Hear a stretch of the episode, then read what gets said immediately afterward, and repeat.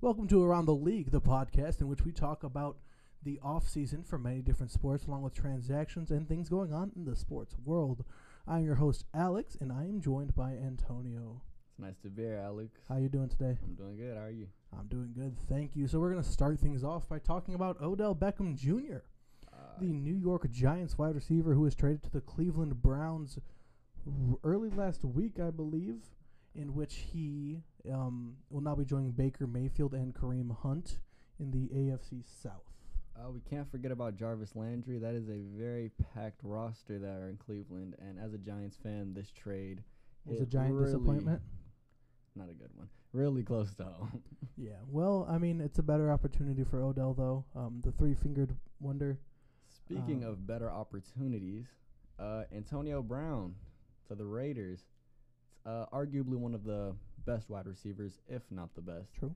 And he got a very young Derek Carr in his roster, so this could be a really good opportunity for Oakland. Yeah, going four and twelve last year is certainly disappointing. Following the rather good year they had the year prior. Oh, but yeah, sure. Nobody was expecting them to have as bad a season as they did last year. Exactly. But something that was unexpected to me as a Packers fan, Let me tell we you. lost yes. Clay Matthews. There we go. Um, Clay Matthews the third is heading to the Los Angeles Rams. The defense, which already caused problems for many teams around the league, is now joining up with a legendary, in my mind, uh, left outside linebacker, joining Aaron Donald up front and with Clay in the back. There's going to be nothing but havoc for teams in the Uh, NFC. the defense uh, for the Rams is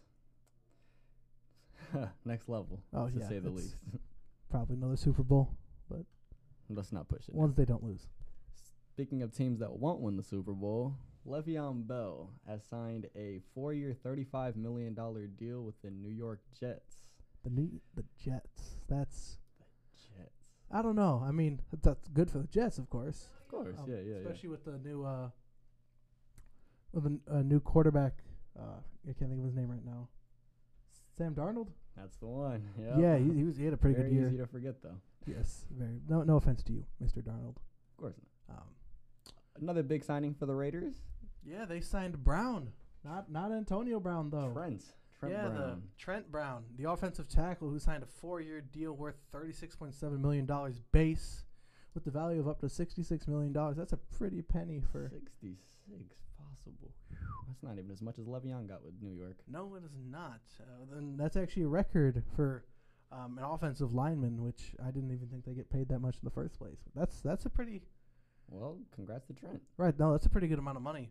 Um, I definitely think that does improve the Raiders' line just with that one signing. I can't say I know much about you know uh, Trent Brown. I've never actually heard of him. Well, the one thing we can guarantee is Derek Carr needs all the protection he can get. Derek Carr, yeah. Um, you know, if, if he stays injury free and you know the Raiders um, go back to that pretty dominant run game, uh, I think in order they'll they'll do pretty good. Yeah, I think so too. Uh, Yeah. Well, this was around the league again, the podcast in which we talk about sports leagues. This was the episode on the NFL and all of the transactions that happened early in the off season.